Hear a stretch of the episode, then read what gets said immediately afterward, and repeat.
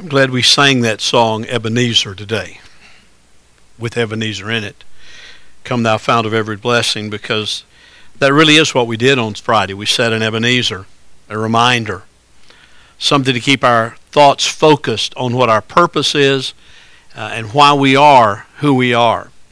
And it's all about the Word of God. It's all about His truth. It's all about obedience to Him and to His Word. And so it was a, that, that was an appropriate song to sing in light of that little video. Take your Bibles and turn with me, if you would, to, to the book of Jude. As we continue our study in this little book, the book, the study that was supposed to have lasted four sermons, we now come to the sixth today. And uh, we will hit a little lengthier passage than we have in days gone by. But uh, hopefully, I'd, I'd hope to finish this before I went to Peru, so I would start the Gospel of John when I came back. We'll start the Gospel of John sometime in October, it looks like, at this point. So Jude chapter one, the only chapter, and verse eight. Hear the word of the Lord. Yet in the same way, these men also, by dreaming, defile the flesh, and reject authority, and revile angelic majesties. But Michael the archangel, when he disputed with the devil, and argued about the body of Moses, did not dare pronounce against him a railing judgment, but said, The Lord rebuke you. But these men revile the things which they do not understand, and the things which they know by instinct, like unreasoning animals. By these things they are destroyed. Woe to them! For they have gone the way of Cain, and for pay they have rushed headlong into the error of Balaam, and perished in the rebellion of Korah. These are the men who are hidden reefs in your love feast, when they feast with you without fear, caring for themselves, clouds without water, carried along by winds, autumn trees without fruit, doubly dead, uprooted, wild waves in the sea, casting up their own shame like foam, wandering stars for whom the black darkness has been reserved forever. And we will stop with verse thirteen. Several things I want you to remember as we move into this passage today. Last Sunday, we, we talked about what Jude said in, in, verse, uh, in verse five, when he simply said, I desire to remind you. I, des- I desire to remind you certain things. In other words, I've told you these things before. We've been over this before, but, but I do not want to let you forget it. I want to remind you of the things about the Word of God that are true. I want you to, to remind you about the things about authority that are true. I want to remind you about the things of, of people moving among you who are seeking to uproot and seeking to deceive and even seeking to destroy. I want to remind you about those. And the real root, he said, of all problems within the church is the root sin of unbelief.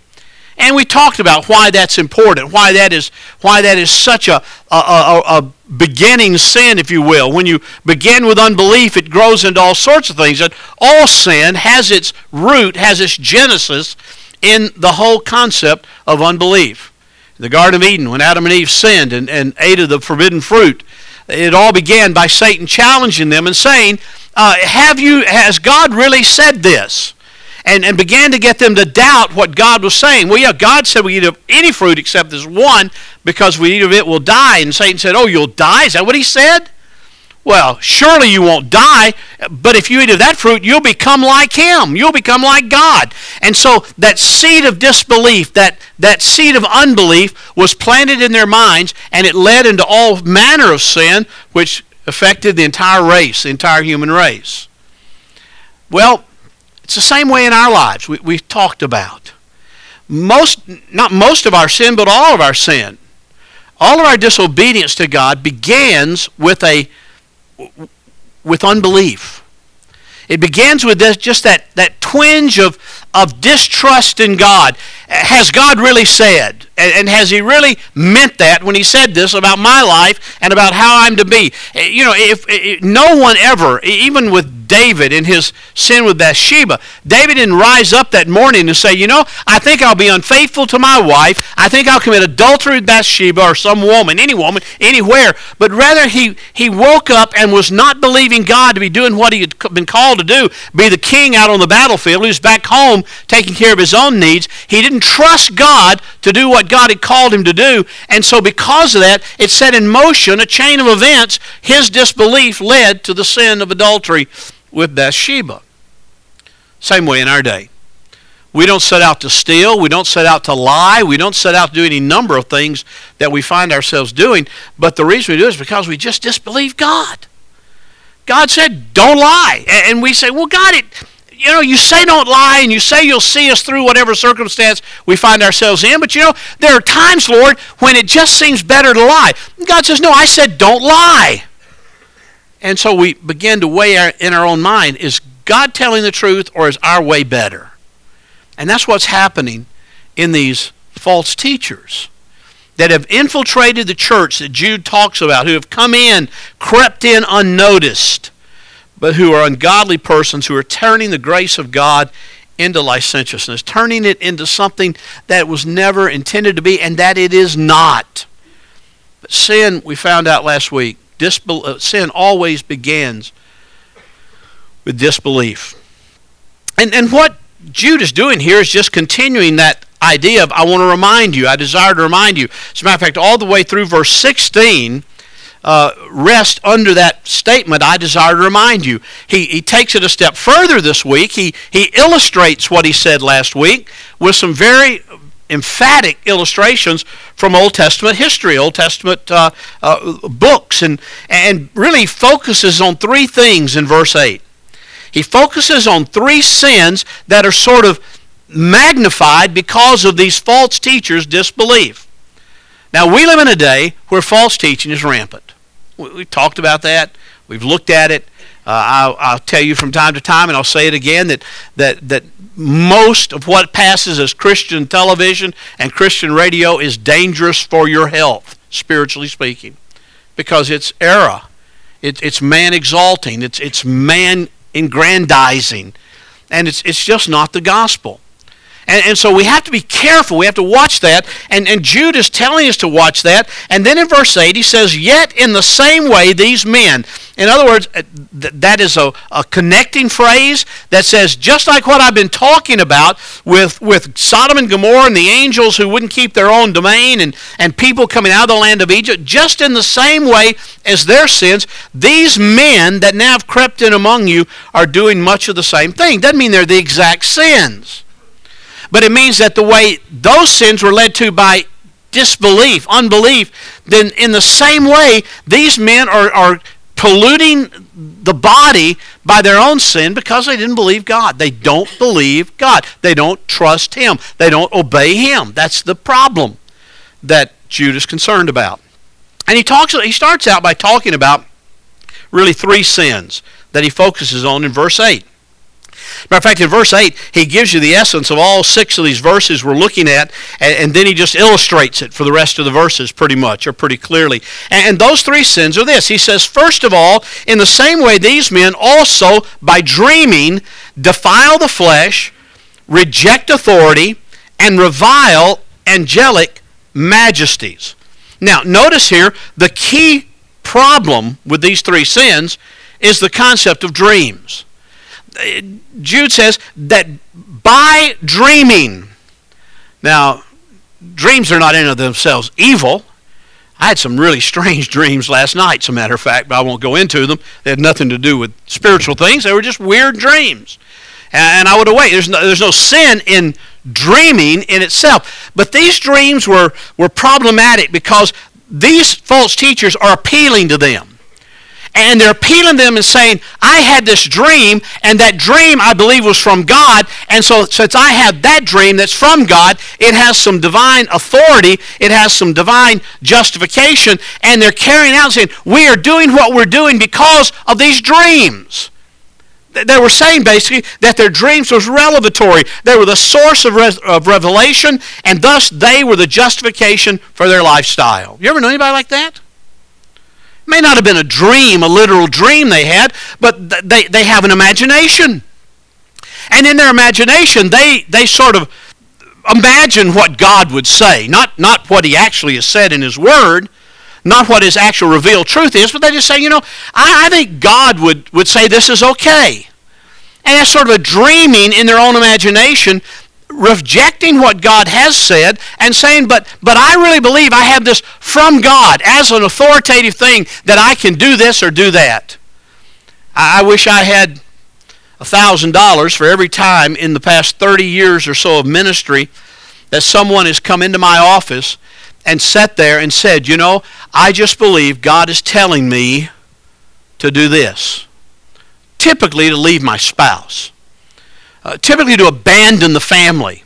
You know, I, I just really believe that, that that's what God wants for me, that that's God's plan for me, that's that's God's will in my life. And and I sit there and I say, I've even asked this question, are you dreaming? You know, are, are you imagining this? Are you are you dreaming this up from somewhere? Well, no, no, we've just, I prayed about it, and, and I just really believe that that's what God wants me to do. And then I take them to the passage of Scripture that talks about the permanency of marriage, the importance of marriage, the, the sanctity of marriage, and they say, well, yeah, I see it says all that, but I believe God has led me contrary to that. And that's what these people were doing. They were saying, listen, we're, we're having these dreams, and and in those dreams, God is telling us all sorts of things. They're exciting things. They're different things. They're they're they're not in the they're they're not in the straight and narrow like you guys at, at the church that Jude was talking to. They're not like what you want to see things lined out and laid. They're giving me all sorts of freedom in my personal life. And Jude said those dreams, those imaginations, those ideas are leading them into three specific sins. Dreams are not revelatory in the sense of they contradict or they can lead you to disobey God's word. You understand that? That's that's really important. That's really vital. You know, saying that God led me to do something can never, ever contradict God's word. If it contradicts God's word, it didn't come from God. And so that's why I have a little saying I always use, you've heard me use it, that we must judge our experiences and our desires by God's Word, not judge God's Word by our experiences and our desires.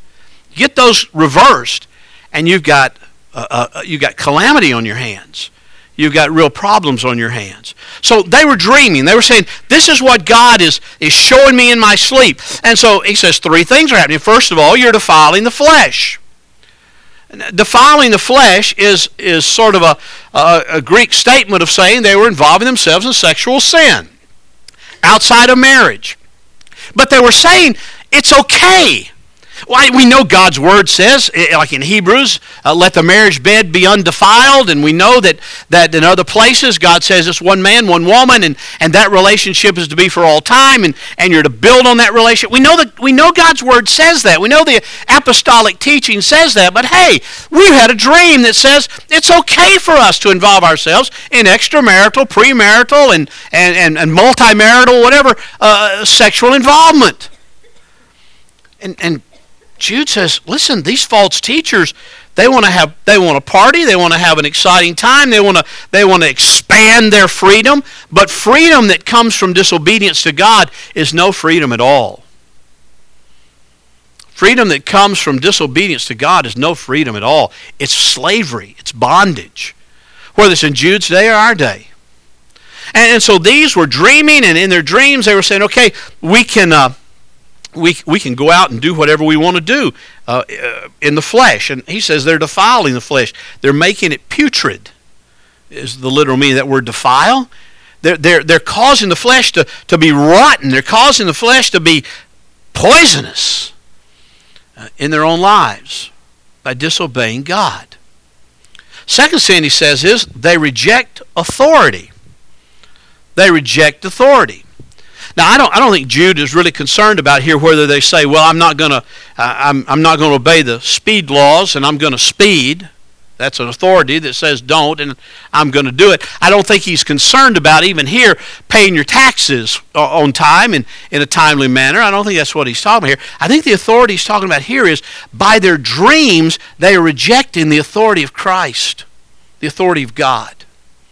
They're rejecting his sovereignty. They're rejecting his lordship. They're rejecting his, his authority over their lives and over the life of the church, and, and, and his authority to reign supreme. They're saying, listen, we don't want to give in to the lordship of Christ according to the Word, because we have now been given this, this dream, this idea, and in that dream it says we can do what we want to do.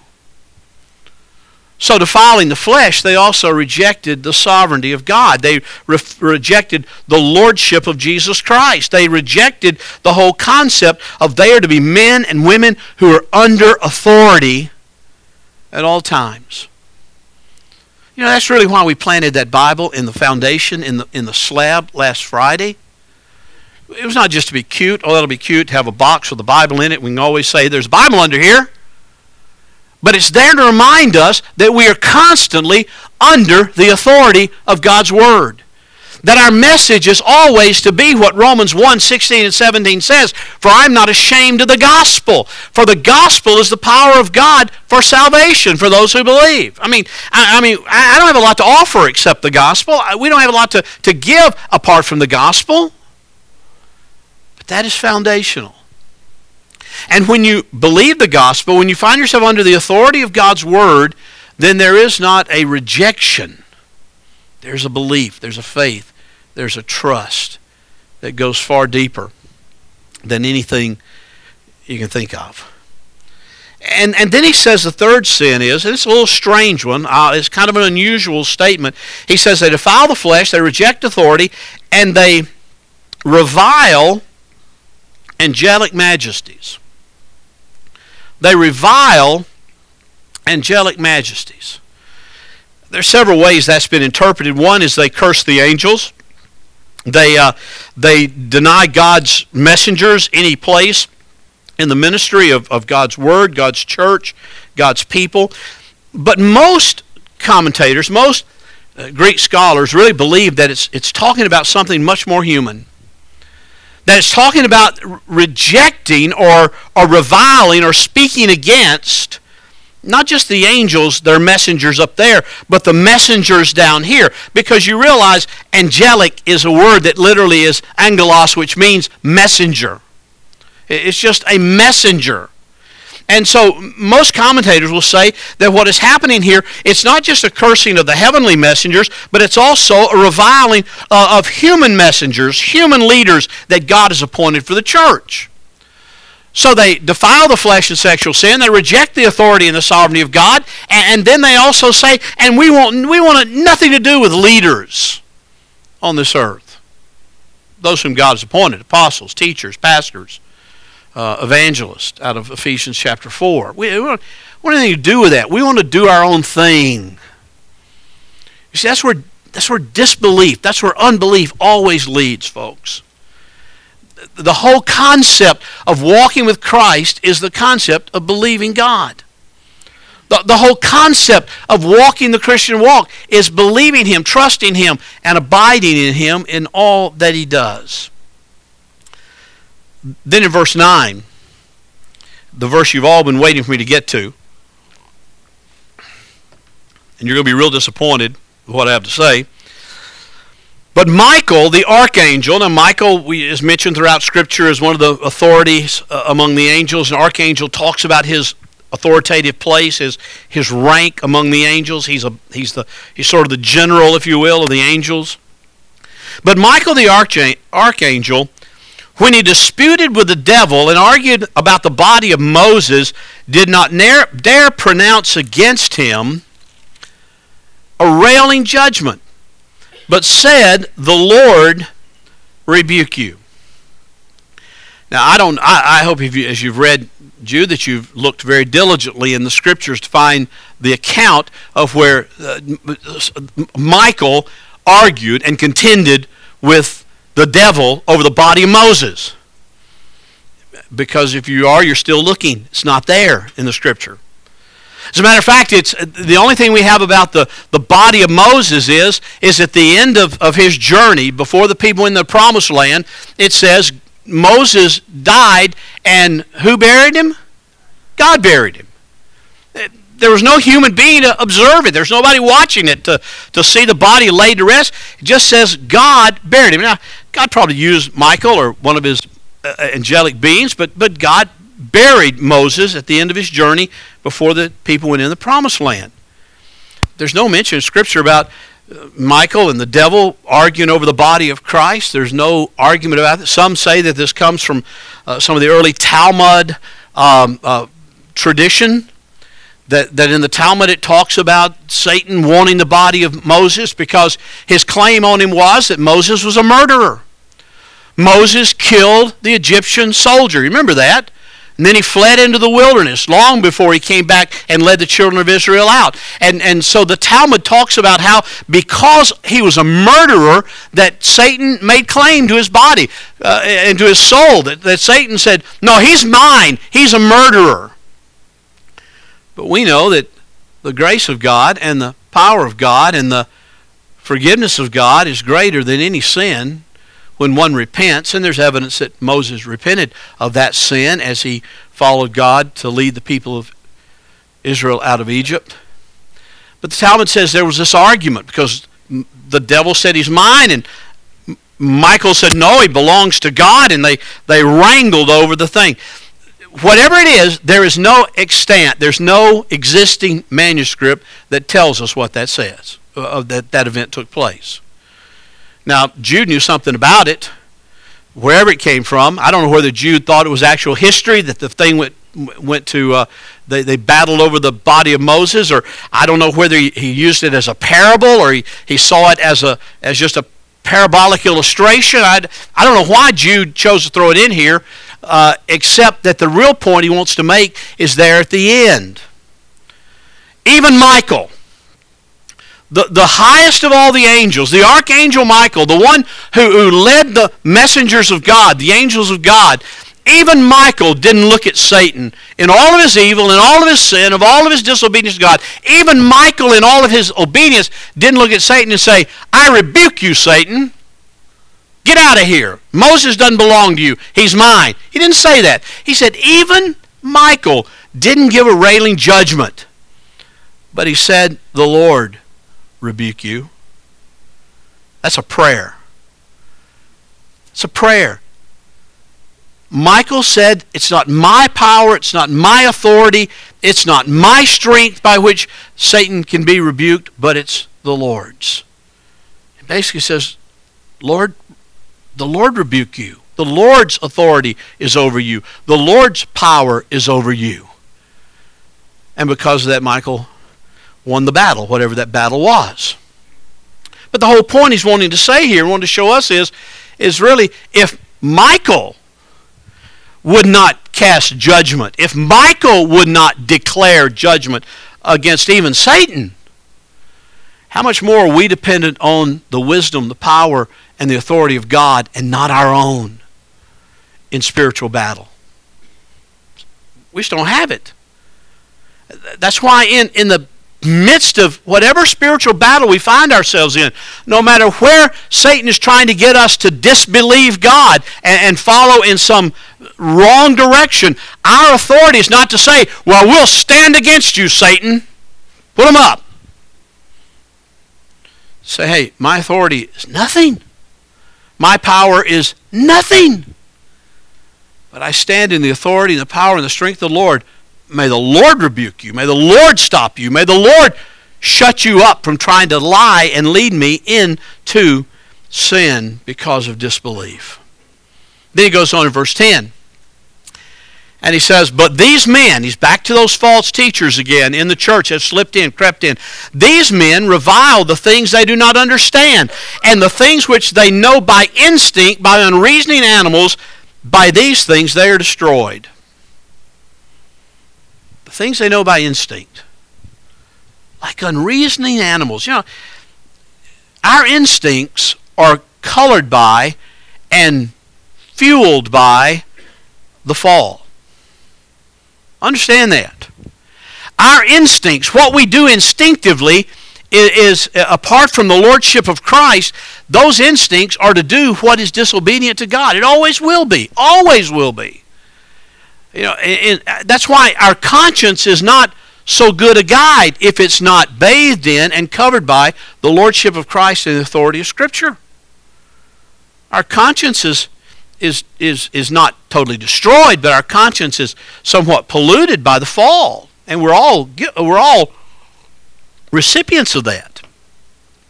And so he says, these men, they do the things they, they just do instinctively. They're like unreasoning animals. They they pursue their own desires, their own wants, what they think is right in their own eyes. And they speak against things they don't understand. That would be the truth of God's word. And then verse eleven. As he comes to these last three verses, he, he uses that word woe. Woe to them. That's a that's a statement of judgment. You heard it in, in the prophets in the Old Testament. They would say, woe be to you, uh, false teachers of Israel. You, you hear it in, in Jesus when he says, woe to you, you scribes and Pharisees who who try to tithe every bit of the, the law and take every bit of the law. You tithe down to the mint and the and the, the most minute things of the law, and yet you miss doing justice. You miss the real way, the Lord's way. Woe to you. It's a statement of judgment. He said, woe to them, for they have gone the way of Cain, and they and for pay they have rushed headlong into the error of Balaam and perished in the rebellion of Korah. Now, in that one verse, man, he cap- encapsulates just about the, the three worst scenarios in Old Testament history, just to illustrate what they're like. He says they're like Cain. I don't think he necessarily means they are murderers, like Cain murdered his brother Abel, but but what it is, of course, Cain's main sin was murder, I'm sure, and, and we would see that. But he's probably chosen by Jude in this passage as an example of a person who chose wickedness over goodness. You remember the story? Cain came and offered his offering of, of grain, and, and, and Abel came and offered his animal sacrifice before the Lord. And it says the Lord was displeased with Cain's sacrifice. He, he did not accept it. He rejected it. And so instead of repenting, as he should have, and said, Lord, I repent. You told me it, it should have been a blood sacrifice. I repent of that, and I'll bring another sacrifice to you. Instead of that, he got angry at his brother because his brother's was accepted, and he murdered his brother. When God rejected his sacrifice, instead of repenting, he killed his brother. That, that's that's sort of one of those, you know, things by instinct, and reviling the things which are not understood. So Cain chose wickedness over goodness. These false teachers were choosing wickedness over goodness, obviously. And then he talks about the error of Balaam. Uh, he says, you know, the error of Balaam, that, that they have... Uh, they do it for pay, and by that, because of that, they've rushed headlong into the error of Balaam. Numbers twenty, uh, chapters twenty-two through twenty-four, talk about the the episode with Balaam, and I'm not going to go into that uh, because we're of time element. But you remember that Balaam uh, cursed the Israelites because he was paid to do it. Uh, he was supposed to be a prophet. He was supposed to speak the truth. He was supposed to uh, to care for the, the, the people of Israel. But instead, for money, for, for pay, he said, well, sure, I'll curse. And and because of that, he had his donkey rebuke him. It's pretty bad when your donkey rebukes you. That's exactly what happened. He sought financial reward rather than obedience to God. It, it seems that these false teachers were kind of like Balaam, in that they were traveling around and their desire was to make money off the people of God. Uh, not, not feed the people, not teach the people truth, not care for the people. They just came in, wanted a love offering, and left. You can almost make some, not almost, you can make some, I think, contemporary uh, illust- or application of that. And then the third thing that he uses illustration about these false teachers is it says they not only have gone the way of Cain, they've not only rushed headlong into the error of Balaam, but they have perished in the rebellion of Korah. Uh, you remember Korah? He was a priest, and and and he led some of the people to rise up against Moses and, and Joshua and say, hey, who are you to lead us? We we know just as much as you do. We're we're just as much God's people as you are. Why do we have to follow you? Why do we have to believe you? And they rose up in rebellion against them, and what happened? God destroyed them.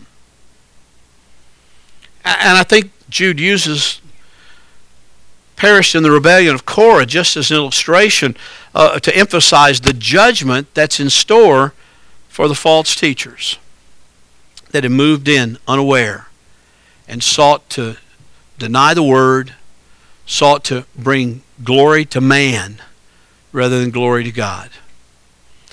He, he illustrates this further by um, in verses twelve and thirteen, just by a flurry of descriptions.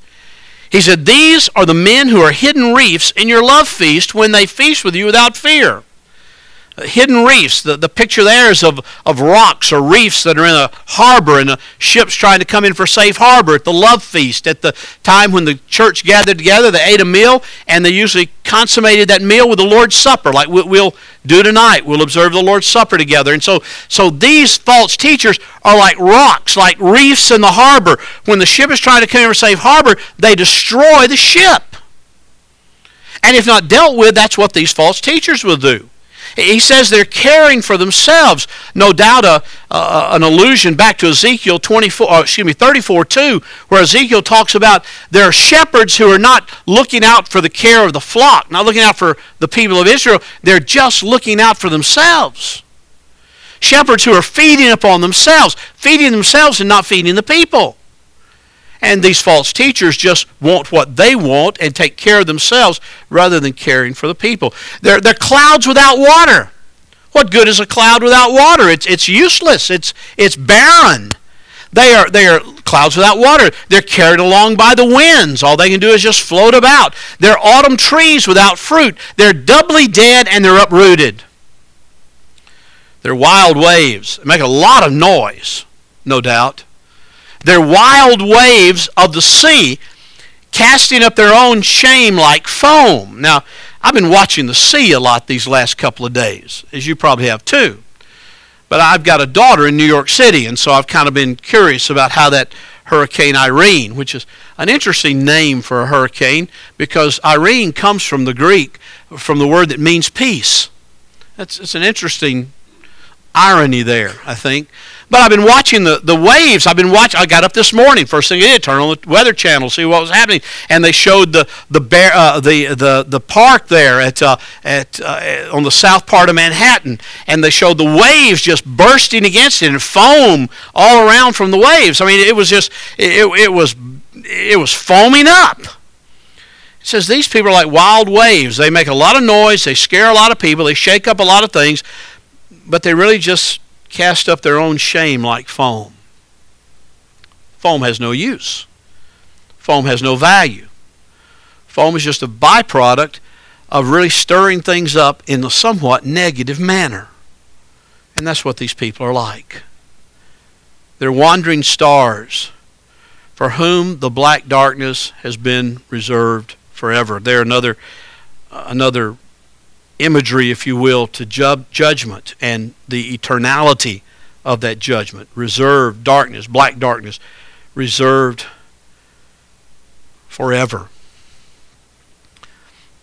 You know, the thing about Jude is, and I think the, Ju- the thing Jude wanted his people listening to this, or reading this letter, the thing he wanted them to hear and the thing he wants you and I to hear are exactly the same thing, and that is false teaching is a cancer. False teaching that breaks from the Word of God in any way, seeks to glorify man rather than glorifying God, seeks to reduce the power of the cross, seeks to reduce the effectiveness of the gospel, seeks to do any of these things, any of that is false teaching. And it's detrimental to the body of Christ. And it's detrimental to individual believers. That's why we're called to discernment. That's why we're called to be in this Word constantly, to be, be feeding upon this Word, to be, to be feasting upon this Word, knowing what God has said, so that when someone comes along as a reef in the harbor of your life, seeking to shipwreck you in your faith and your understanding of God and God's truth, you'll be able to say, "No, that is not true. No, your dreams and your visions and your ideas are contrary to what God has said, and I'm going to believe God rather than to believe you." So everything I say in this pulpit, I, I, you know, we talked about this before, everything I say in this pulpit, I don't want you just to go out of here and say, "Oh, wow, Bill said that's true, that must be true." I want you to trust me, but but I want you to go back and say, boy, if Bill said that, let me, I want to see what God's word, I want to be sure what Bill, I don't want Bill to give me any of his ideas. And I don't want to give you any of my ideas. I don't want to give you any of my opinions. I've got a lot of opinions. And, and I quite honestly think my opinions are pretty good. Whether they be political opinions or, or, or opinions on how you ought to live your life. I mean, I've got some great opinions. But those opinions are worth nothing unless they're verified by the Word of God. They're worth nothing unless God's Word has thus said. And so if you hear Bill Haynes standing in this pulpit and giving his opinion, then you ought to say, Bill, wait a minute, would you show me that in the Word first? And if I can't, you ought to rebuke me for it, because I have left the responsibility that God has given to me. My job's not to take this Word and fancy it up and make it more relevant. It's not to cook it any different. It's just to deliver what God has, has cooked. Just a waiter to bring you what God has said. And in our day, we live in a day of unbelievable false teachers, unbelievable reefs in our harbors. We must be discerning. We must be discerning. We must follow God's truth. We must say, the Lord has said, not I have said, not I have dreamed, not I have thought, not I believe, apart from God's word. I trust what God has said. And by His grace and by the power of His Holy Spirit, I'm going to seek obedience to that in everything I do. Because this, and this alone, is the Word of God. Let's pray together.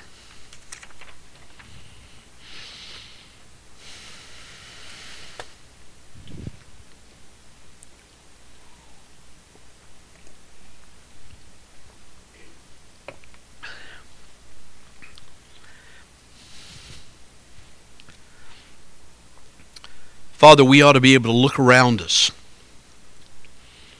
and discern who the false teachers are by their immorality,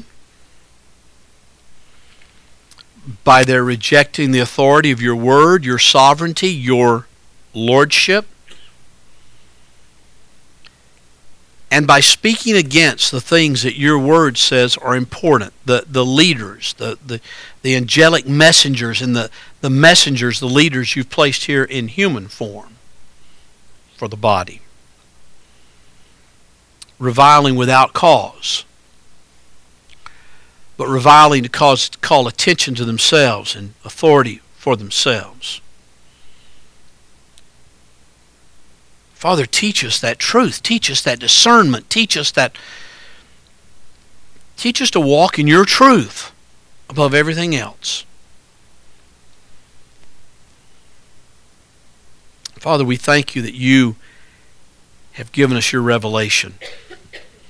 In Jesus Christ, the living word, and in the scriptures, the written word, that you have manifested yourself to us in ways that we would never have figured out, because our imagination would have led us different from who you are. Father, thank you for your grace. Thank you for your truth. And thank you, O Lord, for your presence among us. Lord, I pray for men and women here this morning who may not know you. I pray your Holy Spirit will draw them to faith in Christ. I pray for others who need to just deal with some things with you in their life, where they're sitting, where they're standing in a moment. Just, Lord, I pray you will deal with them and they will respond in repentance and, and confession to you as need be. Father, I pray you lead all of us to renewed commitment to your truth.